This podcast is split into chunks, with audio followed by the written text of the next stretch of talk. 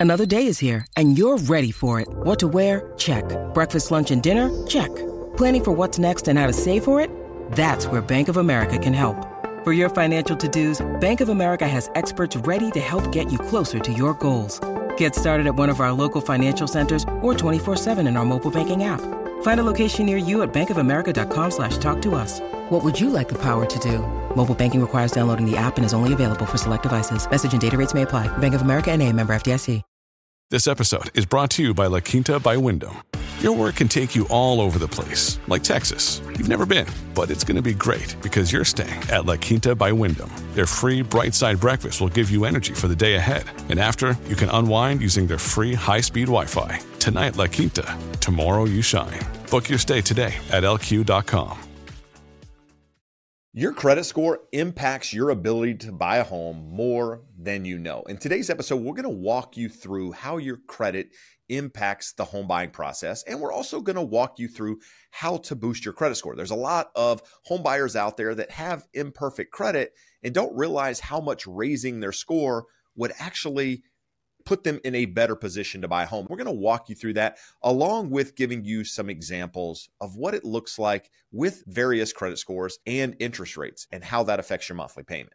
This is The Educated Homebuyer with Jeb Smith and Josh Lewis. So, Josh, let's start today's conversation by talking about why credit is important because it impacts everything, not just buying a home, it impacts your ability to go out and buy a car, get a credit card, rent an apartment. Everything you do in your life essentially is impacted by your credit score. So, let's start there and dive into it.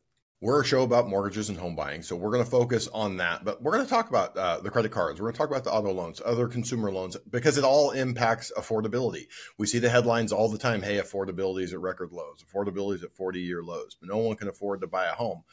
Well, if you have a lower credit score, it's going to impact you all along the way. So let's look at that first example that we have here, Jeb $500,000 loan. Now, some areas that's high, some areas that's low good m- midpoint to start looking at. Now, if you have a score under 700, it starts impacting your decision of what type of loan you're going to get. So not only is the lower that score is, you are going to get worse terms on your loan, but you may not have the option of a conventional loan. You may get forced to an FHA loan. If you're looking at say something like a USDA loan, you may not be able to get the automated approval at all. So it starts enforcing decisions on you above and beyond just the cost of credit. So we have that example here at 500,000. If you were doing an FHA loan, if you have a 620 credit score, you're going to get a six and a half percent interest rate. If you have a 740 score, you're going to get a six and an eighth. So when we look at that, that's a 30 difference between a 3160 payment and a 3038. So $122 difference per month. Now that exaggerates a little bit because for FHA, for the most part, you got to get above 680 to get that best term. And that 620 score, we need to get you above 640 to get pretty close to it. So it shows a 3 eighths difference for something that's only really a 60 or 70 point difference in credit scores. That's why we're talking today about what you can do to pump it up. Now, we have a lot of people that say, I don't want an FHA loan. I don't want to pay an upfront mortgage insurance premium. I want to do a conventional loan. Mm-hmm. So we look at conventional with 5% down as of earlier this week with zero points, a 640 credit score, Jeb, 7.75% versus the 780 credit score that now that is our highest tier for conventional Fannie Mae, Freddie Mac loans. That was a 6.875 with zero points. You go, wow, that is a huge difference. There's almost a full percent difference on a $500,000 loan. It makes a significant difference in the monthly payment. But or again, most of the folks that watch the show here, they're doing 3%, 5%, 10% down. We'll get the occasional 20, 25% down, but the majority of, of people here mm-hmm. are putting less than, than 20%. So they're looking at mortgage insurance. The mortgage insurance for a 640 FICO with two borrowers is 1.19% that 780 credit score, it's 0.21%. So it's yet another 1% difference there between those two. So the difference in the monthly payment is the difference between $3,582 for principal interest and mortgage insurance or $3,284 for principal interest mortgage insurance. It's a $300 difference. So you start to see why we say, that person with a 640 credit score, they're never going to do that conventional loan. The decision has been made for them. It pushes them to FHA, which FHA is still a very good loan program. It's great to have that option, mm-hmm. but it starts making decisions for you in pushing you in different directions versus you having all of the options uh, available to you. And well, either one of those options, you're paying a premium for your payment. We haven't even talked about the idea of compensating factors and credit score being one of them, right? In some of those situations when you have the higher DTIs and, you know, you're not necessarily getting the automated approval, it goes into manual underwrite and credit score is one of the things they look at. The higher your credit score, the better of a candidate you are to the lender offering a loan, especially when you start looking at those low credit scores. We often have people, Josh, say, Well, I meet the minimum credit score requirement. So therefore I should be able to get the loan. Yeah, maybe that's the case. But oftentimes it it would be in your best interest to probably spend a little bit more time improving your credit score because not only is that credit score going to offer you a better rate and in turn a lower monthly payment, but it's also depending on how high you can get that credit score, it's going to impact your debt to income ratio in a way that allows you to maybe qualify for more home. It could be the difference in you getting above that threshold for finding the property that you know you really want and like versus the one that eh, doesn't really check all the boxes. So you talked about manual underwriting. If you can't get an automated approval, you can do a manual underwrite, but more restrictive in terms of the guidelines. But let's talk about an automated underwrite people will always say, well, I understand you can go up to a 50% debt to income ratio on conventional loan and you need a 620 credit score. I got a 625, I want to go conventional, and I think I'm at 49.9. Well, in the real world, you're not going to get an automated approval because it is a black box and it may want you under 45. I've seen situations where it wants you even less than that if it will give you an approval at all. Mm-hmm. So, any of these things are doing multiple things if you're paying a higher rate, higher mortgage insurance, your debt to income is already higher. You are less likely to get approved at that higher debt to income ratio. So you are qualifying for less relative to you, the same person otherwise, with just a higher credit score. Now, Jeb, let's talk about this a little bit. Most of my clients that come through, they have an auto loan, they have an auto lease. So, in terms of that, we're looking at a big, big difference. We've got a chart here in front of us. Subprime is considered under 600. So, if we look at that, if someone has that 600 credit score and they're saying, hey, I can qualify for FHA at 580 on their auto, the average rate on a new car is 11.86. So, for a, tw- a $20,000 auto loan, that's a $439 payment. The person that comes in with the 780 credit score is paying 5.61% right now, $381.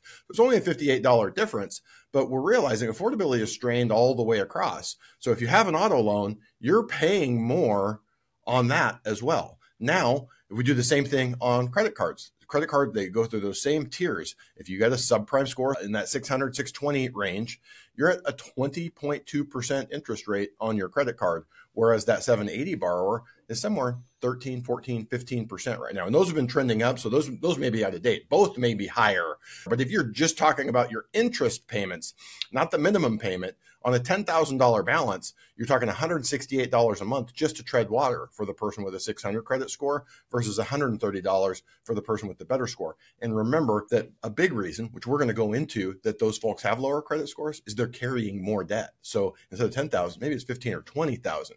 So all of those things, the higher car payment, the higher credit card payment, all of those things add up and you're going to have a higher mortgage payment and qualify at a lower debt to income ratio. It's not like a scarlet letter that if you have a 620 credit score, you're a bad person. I, I, have people all the time, they tell me, hey, my parents are first generation here in the US. They had never used credit before. They didn't teach us anything. I was lucky. I went to, to college and I show up on campus and they throw four credit cards at me. So I'm dumb. I'm paying for what I did when I was 20. I know this now. So, really, what we're going to talk about today, Jeb, is someone who said, I've achieved a, a, place in my life where I have stability. I, I want a home. I can afford it in terms of the monthly payment. My credit score isn't where it is. And I want to do this in the next month, the next three months. What can I do to improve my credit score rapidly? We did two episodes about 12, 24 months ago, mm-hmm. Jeb, where we go deep, deep, deep on everything you would ever want to know about credit scoring and what you can do. Today, what we really want to focus on is what can you do in a short time frame to maximize that credit score. And even if you can't get to a 780, Jeb, that 620 person getting over 640, much better, more options. The 650 borrower getting above 680, much better options. The 700 credit score getting to 740, you may say, hey, it's not worth it. I can't make a, a big difference but hitting those little tiers are going to be really critical. And, and I think that you're all going to see today that there are some things that you can do to impact your score to the tune of 30, 50, 80 points within a, a 30 to 90 day period. When you need mealtime inspiration, it's worth shopping Kroger, where you'll find over 30,000 mouthwatering choices that excite your inner foodie. And no matter what tasty choice you make, you'll enjoy our everyday low prices, plus extra ways to save, like digital coupons worth over $600 each week. You can also save up to $1 off per gallon at the pump with fuel points. More savings and more inspiring flavors make shopping Kroger worth it every time. Kroger, fresh for everyone. Fuel restrictions apply. I often say on other videos, Josh, that credit is the most important piece when it comes to buying a home. It's more important than down payment just because it impacts that interest rate more so than down payment in many ways. And oftentimes it might make more sense to put less money down, use some of that remainder that you would have put down and pay down some of these balances, pay off collection accounts, and some of the things that we're going to talk about here in a minute to boost your score because ultimately it's going to put you in a better position and, and, probably get you a lower monthly payment than putting that money down to begin with. Now, I realize there's interest and other things that come up long term with that, but the reality is most people live in the payment, right? What they're paying every single month. And that's what we're going to focus on. How do you improve the monthly payment? How do you improve your qualifications to be able to maximize? and get the most bang for your buck when you're trying to buy a house. And so, Josh, part of that is understanding credit as a whole. Credit's made up of, of four, five, six different factors here. One of the things we're going to talk about is the ability to make your payments on time. That's one of the things they're looking at. They're looking at utilization. They're looking at different types of credit that you have there. They're looking at inquiries. Are you going out and trying to pull credit from a lot of different places? That's another factor that they're looking at. And I'm sure there's something I'm leaving out here, but let's start with utilization because I think 30, 35% of what the bureaus look at is utilization, which is probably impacting more people than anything else. Well, Jeb, we talked about automated underwriting being a black box. You don't know exactly what goes into it. Credit scoring is a little bit of a black box, but uh, the information's out there and it's been reverse engineered to a degree. And the part that is best understood is credit utilization. And it's also the easiest to manipulate. And what do I mean by manipulate? I can change it. I can change it tomorrow. You talked about the borrower that wants to do a 20% down, but they've got $40,000 on credit cards. Well, let's do a 5% down and take the other 15% and eliminate their, their credit card. So when we look at that, there are some thresholds that you want to hit. So in a perfect world, you do not want to have a zero balance because a zero balance looks like it's just a card you're not using. The model can't tell is this person good at using credit or are they just so afraid of it that they avoid it? So you want a little balance up to 10%, but stay under. So 9.9%, 0.1 to 9.9% is your ideal. And a lot of people hear that and they go, well, that's ridiculous. I just carry more debt than that. Or I have something I'm having to pay off. I had to have a surgery last year and there's $12,000 on a credit card. I need to pay it down. Totally get that. But that's our ideal. That's our perfect world. Mm-hmm. That doesn't mean if we don't get to it that we give up on it. The next tier is from 10% all the way up to 29.9%. So now we can triple that balance and we're still in what's considered good use of credit and the model is going to give you a good credit score. Now, Jeb, I personally have some insight into this. We had a crazy December. We talked a few months back that you had both vehicles needed tires. Both of my vehicles needed tires within a 30 day time frame. I had a little medical procedure that had to go on a credit card. And then there was something else that we put on there. So the credit card went from always under that 10% up to over 30%. And it was literally a 40 point hit. Score oh, still wow. good, but it was a 40 point hit. And the only thing that happened is that one card went from $1,000, $1,500 balance to a $13,000 balance. So that is important. But the score was still good because it still stayed in, in that range. So just to give you the rest of the tiers, 30 to 49% will still work. When we go to 50 to 75, you're going to start seeing a pretty significant hit to your score. And if you get above 75%, it's hitting you in a big, big way. Let's talk about what you're talking about here, Josh, in, in layman terms. So, when we're talking these percentages, we're talking about how much you actually have on that card, not the minimum payment, the balance that you have versus what the limit is on that card. So, your credit report, many people might not know this, actually shows your limit. So, if you have a credit card that has a $20,000 limit on it, it's going to say $20,000 or, or a number similar to that on your credit report. And then it's going to show you what your balance is. And if your balance is $10,000, in this example, you're using 50%. So that's a 50% utilization of that credit card. What Josh is saying in our example here, the ideal numbers, if you have that $20,000 uh, limit, that you're spending no more than $2,000. You're at 1999 on that card. Now, for most people, again, it's not realistic because they use their cards for different things. Me personally, I have a card that has a balance that I pay off every single month. And many times that card is over 30, 40, 50% of what the limit is, but I'm using it and I'm actively paying it off.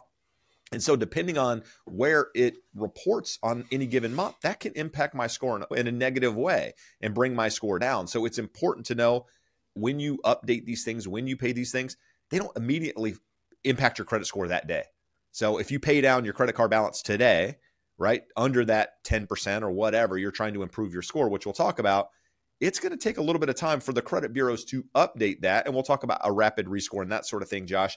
But the credit utilization part's 30, 35% of your credit score. Is that right? Yes. And it's for each individual line. So let's say I have three credit cards with $10,000 limits on it, and I have zero balances on two of them, and I've got a $3,000 balance on the other one. Well, I owe 3,000 on $30,000 of limit. So they run that cumulative number of how much available credit I have to myself. But then that one line is going to be at 30%. So that wouldn't be as good as if I had a thousand dollars on each one. So kind of important to know mm-hmm. there are some tricks in here because you may be watching saying, well, hey, Jeb and Josh, I'm not the person that has 20% sitting there where I have this extra money. I have just enough to get into my house. So what can I possibly do? One of the easy buttons on this. If you have a good score where the creditor, you've been with them for a while, you make your payments on time, but maybe the score is 685, it's 705, and you want it to get higher, and you're at like 50% of your utilization. So say you owe 5,000 on a $10,000 limit. If they'll increase your limit to 12,000 or 15,000, we're bringing that percentage down. You didn't do anything if anything, you actually, to me, you're a worse risk to the creditor because now you have more credit available to you, but they're looking at it and saying, well, that person uses less of the available credit. That's one way to do it.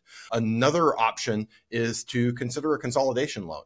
So consolidation loans of many types. I talked to a borrower yesterday, actually a listener to the podcast. He'll probably be listening to this. That was interesting in two ways. One was that he has student loans 21 separate accounts because if you've been through the student loan process, you borrow each semester, each quarter, whatever it is. So you end up with a bunch of loans. And he hadn't gone back and consolidated. That can have a positive impact because now it shows 20 accounts that you successfully paid and then the one new account that obviously it's a much higher limit, but that's an installment debt. It's not revolving like a credit card. So we don't get into that credit utilization issue. So we had that issue. But for him, the other thing they have a financial advisor. Financial advisor says, You guys don't use your credit at all. You need to start using it. He only has one credit card, and it's an old one that he got when he was in college with a $1,200 limit.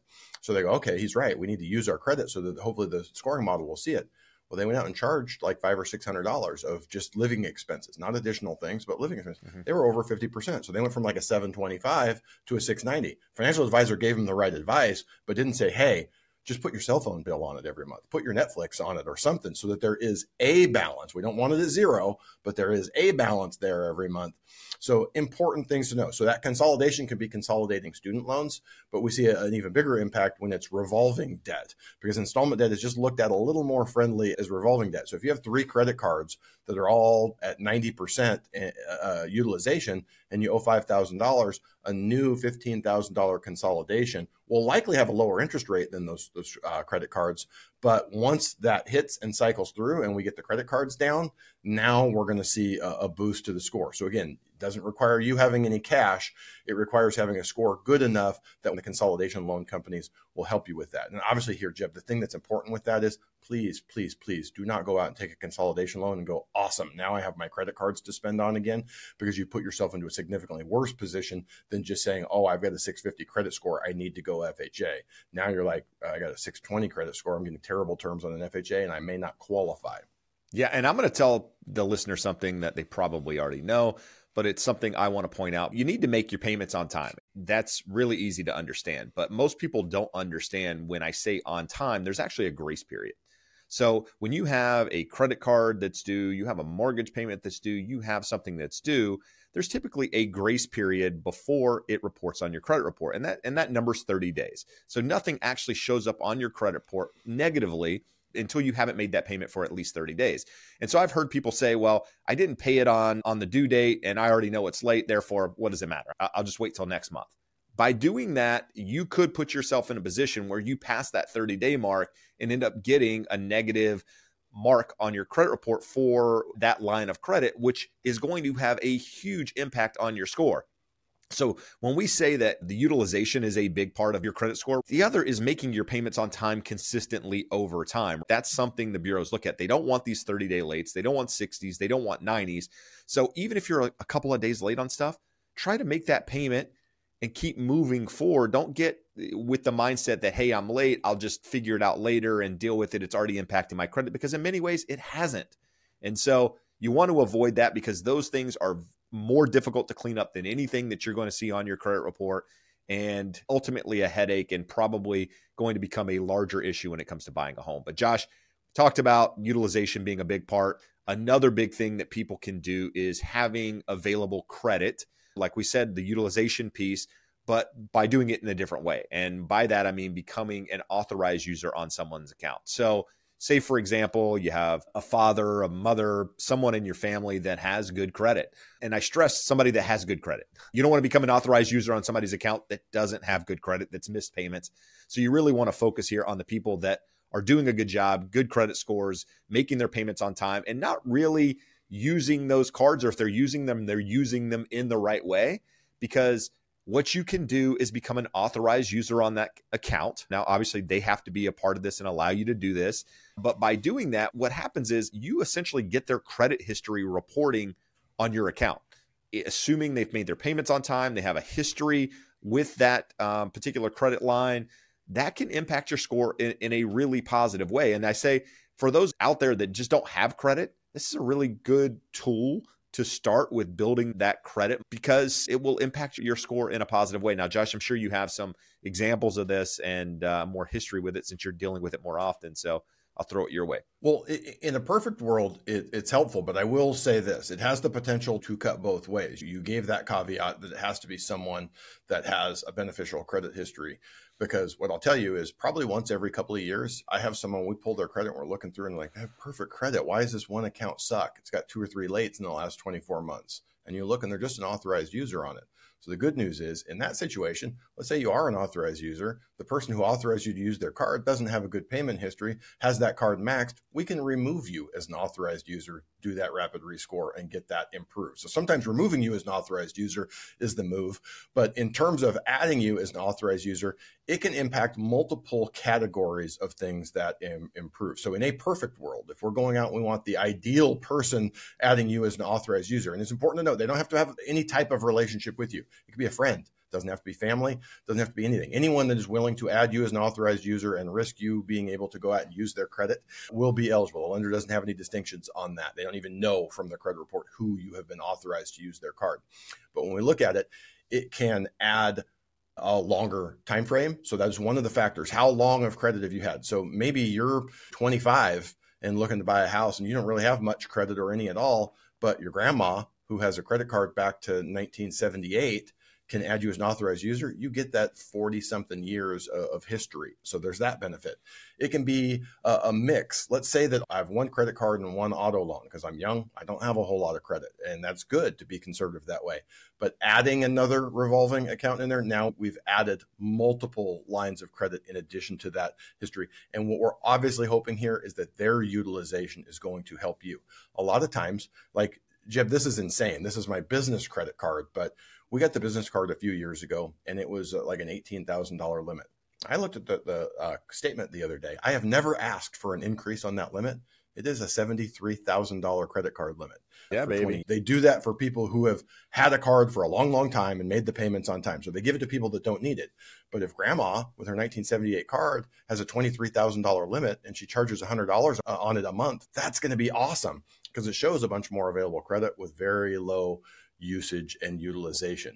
On the flip side, if grandma is the one that's on QVC all day and she's got a $7,000 limit and it's at $7,800 because she has boxes showing up on her door from QVC, that's going to be problematic and not helpful for you, even if she always makes her payments on time. Well, Josh, you keep mentioning grandma, and along with that, you mentioned 1978. I was born in 80, and then you threw out 40 plus years dude, I think of 1980 and I think that was not that long ago. You're like, I feel like you're poking the bear over here because you keep mm. mentioning grandma and it keeps reminding me how old I am. But with that, Josh, let's talk about inaccurate information, collection accounts, that sort of thing, because I think there is a huge misconception around collection accounts, what needs to be paid, what should be paid, how that impacts your credit score. Eh, just a lot of different things. And in fact, we could probably do an entire episode on it, but let's kind of highlight some things here.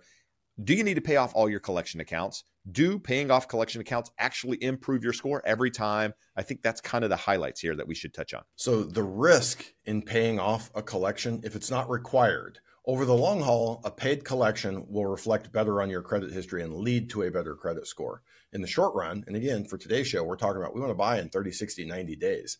In the short run, if you have a collection from 2018 and doing the math for you, Jeb, that's five plus years ago, back in 20, doesn't feel that long ago, 20, dude. Of 2018, you had a collection in 2018. It shows, hey, Jeb had a problem five plus years ago. If he rolls in and pays that thing off, cool, it's now a zero balance collection, but it will show date of last activity as of yesterday. So it looks like recent bad activity instead of five year ago bad activity. So I always tell people if the lender is not requiring you to pay off collections, and most times it's going to be dictated by the automated underwriting system, it is very rare that we have to pay collections and they need to be a very large amount. So, like with FHA, anything less than $2,000 of collections in total, we don't need to pay off. If it goes above that, we don't have to pay them off, but we have to account for a payment. So we use 5% of the total aggregate balance of those collections. So it can impact your qualifications. So you might get to a situation where you need to pay those collections, but be very, very careful and consult very closely with your mortgage originator on whether you should or should not do that. Now, Jeb, a unique subset of that is any creditor that will offer you a pay for deletion you pay them in full, they just want their money and they'll give you a letter just making that collection disappear. That is always going to be a positive. So we have a special type of, of loan now that you don't even need them to agree to the deletion anymore. Paid medical collections as of 2023 no longer report. So I have a client right now that he has two decent sized, like a $1,700 and a $1,800 medical collection, it's like $3,500. That's significant for him to pay, but we can make it disappear and boost his score significantly. I had another person that had something happened and there was like four or five little medical collections and then two bigger ones. They couldn't pay off the big ones. But I said if we get rid of the three or four that add up to 400 bucks, they disappear your score is going to look better with two collections than with six or seven collections. So medical is a specific subset. You will have a lot of collection agencies that tell you, oh, by law, we can't delete. That is accurate. You didn't pay this. It went to collections. But there are some that will do it. So if you don't ask, the answer is always no. So if you have any collections and you're considering paying them, you may want to reach out and say, will you do a pay for deletion? Because if we delete that, it will have a nice boost to your credit score. And, and along with that, guys, don't go on Google and search credit repair and don't search YouTube for credit repair because what you're going to get is a lot of for profit companies that a lot of them have no idea what they're doing and what they tell you is going to happen. Sometimes they can get things removed that will later pop back up on your credit. You've paid them a large amount of money to do it. So, a lot of the things that we're talking about here today, guys, you can do yourself. You don't need to pay somebody to do it. And there are reputable companies out there that will guide you through this process that don't charge exorbitant fees, some large upfront fee to guide you through that process. So just make sure you're doing your research. You're not just getting online because a lot of people pay to be where they are in these search results and it can impact you negatively and you can end up spending more money that you could have used to help improve your score by paying them. And so little tangent there, but it's super important. It is very important because you can do all of these things. And we talk on the show here that it's never too early to consult uh, a loan officer and get that pre approval going. We can consult with you through this process. And most times, 70, 80% of the time, we can come up with a game plan and a game plan that you're comfortable executing. That being said, had a listener to the show reach out this last week she had some significant stuff there and we went through it and it was something she probably could have handled on her own but we did connect her with a company that repairs credit because she didn't have the time and energy and knowledge and expertise to do the volume of stuff there. So you're 100% correct that anything we're talking about, you are capable of doing. It doesn't require one of those companies, but you may decide that that is in your best interest just in terms of time, effort, and energy. And if your loan officer is not able to have that conversation in detail with you, maybe find somebody that is. Most people that have been in the business for an extended period of time have some knowledge of how credit works. They have models that can tell them by doing certain things, it will improve your score. And we'll talk about that rapid rescore here in a minute, Josh. But, you know, just make sure they're professional, right? And if you need one of those people, You want to get connected with Josh. There's a referral link in the description of this video that will get you connected with somebody that actually understands credit. And none of these guys are benefiting from it. They're only benefiting by getting you into a loan and you buying a house. They're not getting anything from the credit side. So make sure you use that referral link. But Josh, let's talk about one other thing. If you're somebody that has no credit, you're trying to build the credit. We talked about the authorized user thing. You mentioned paying some of these bills on your credit card to help build credit if you don't have a balance on them. Some other things you can do now you can add rent, you can add cell phone payments, you can add a history of some of these other accounts that you're making every single month They don't typically report on your credit report because of just how credit works. You can now get them to report on your credit report, which in turn will help you build a score and ultimately should impact you in a positive way. Do you have any experience with that? Let's differentiate, Jeb. Everyone has seen the commercials for Experian Boost. This is essentially what Experian Boost does. You can provide them access to things that you are paying every month that do not show up on your credit, and they will add it there and it'll say self reported. The problem with it is only Experian does that. So on the mortgage side, we pull all three bureaus and we're going to use the median score. So maybe it shoots your Experian up 100 points and nothing else increases. So the things that you're talking about are truly third party companies that you can provide the evidence of what you've paid and they will report to the bureaus. There's generally a fee for this. I don't necessarily see any downside to it, um, but don't have great uh, experience with it. We're almost relying on their promise that, hey, if we do this, you're going to have a greater depth of credit. Now, what I can say, Jeb, some of the things that are going into this, Fannie and Freddie have built into their automated underwriting systems ways to incorporate a 12 month evidence of rental history, and it can offset some other things and make it more likely for someone with a low credit score to be approved. So I don't have strong feelings about it. Don't have a lot of experience with it. It just doesn't come across a lot where I could tell you, hey, I had a client who did this and it helped them a lot. So if you're one of those, if you've done this and seen a nice improvement to your score, we'd love to, to hear from yeah, you. We'll comment on the video. Let us know. That's very helpful. Josh, rapid rescore is the last thing we're going to talk about. One misconception a lot of people are looking at their credit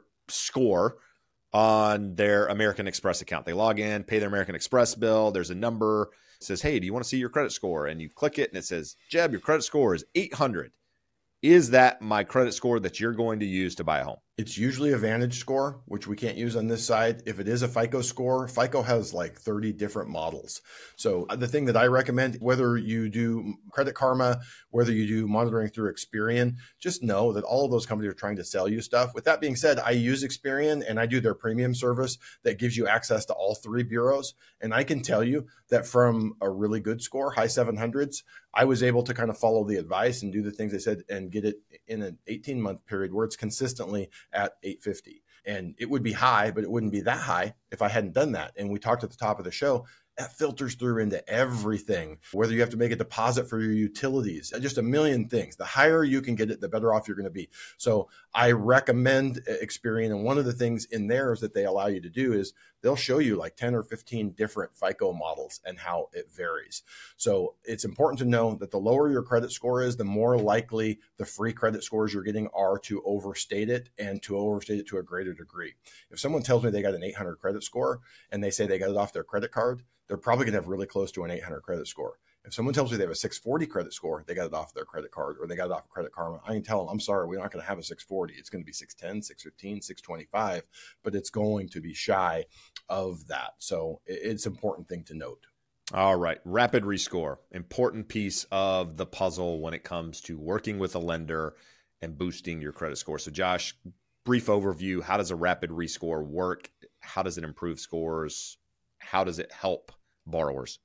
Let's use that example of my guy that has the two medical collections and he wants to pay them off because he knows those will disappear. So he calls, makes the payment, gets the receipt. We can sit there and we can wait for that 30 day billing cycle and pull credit after that, but he doesn't want to wait. He found a property, he's ready to write an offer.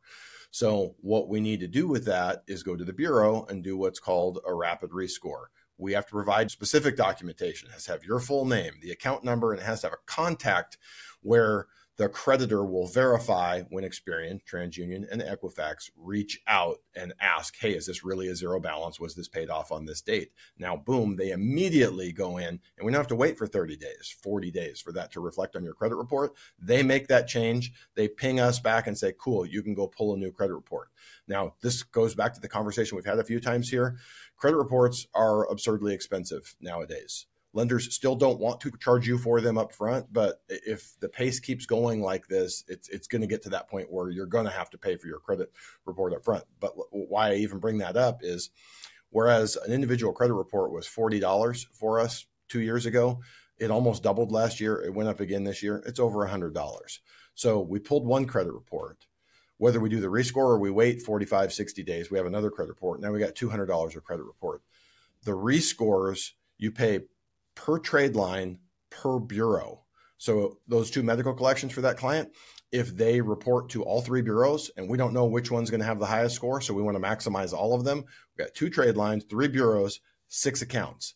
It'll be forty to fifty dollars depending on the credit bureau. So we got two hundred and fifty dollars of rapid rescores plus two hundred dollars of credit reports. And by the way, you're not allowed to be charged for any of this because the government says, well, we're just correcting inaccuracies in your credit report. So I, as a loan officer, can pick up that cost for you. And I'm happy to do it because it, it makes deals possible. It gets people much better terms. Would I eat a $450 charge so that you will have a $180 lower monthly payment for the life of your loan? Yeah, yeah, we'll do that. So it's important that you're dealing with someone that knows how to look at your credit report, knows how to use the what if tools that will tell us, hey, you've told me you can do X, Y, and Z. If we do that, what is the improvement we're going to get?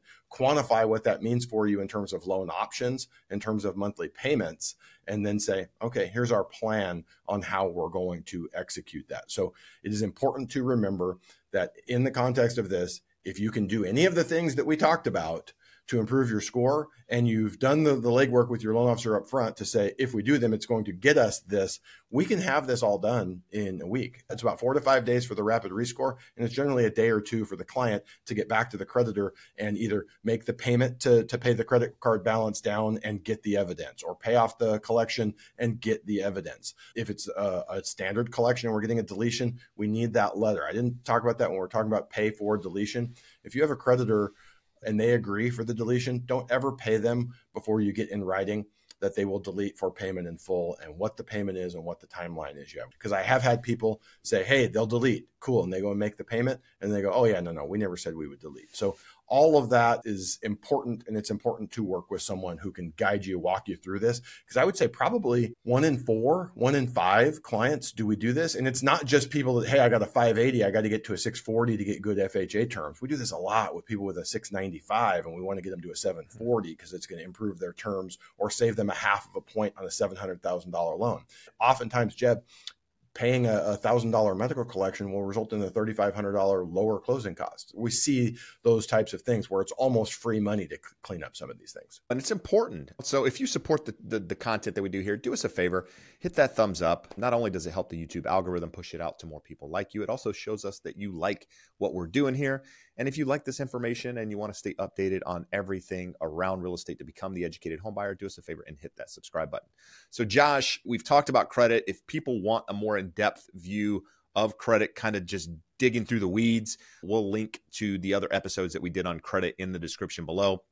But I think just stressing how important credit is, how it impacts everything, not just home buying, guys. You can be a renter and still benefit from improving your credit score. And that's really what we're trying to stress here today. So, Josh, throw it your way to take us out. Manage your credit on a daily basis don't put it off until you need a new car, until you want to buy a house, until you're going to get married and your soon to be spouse wants to compare credit reports before we do this.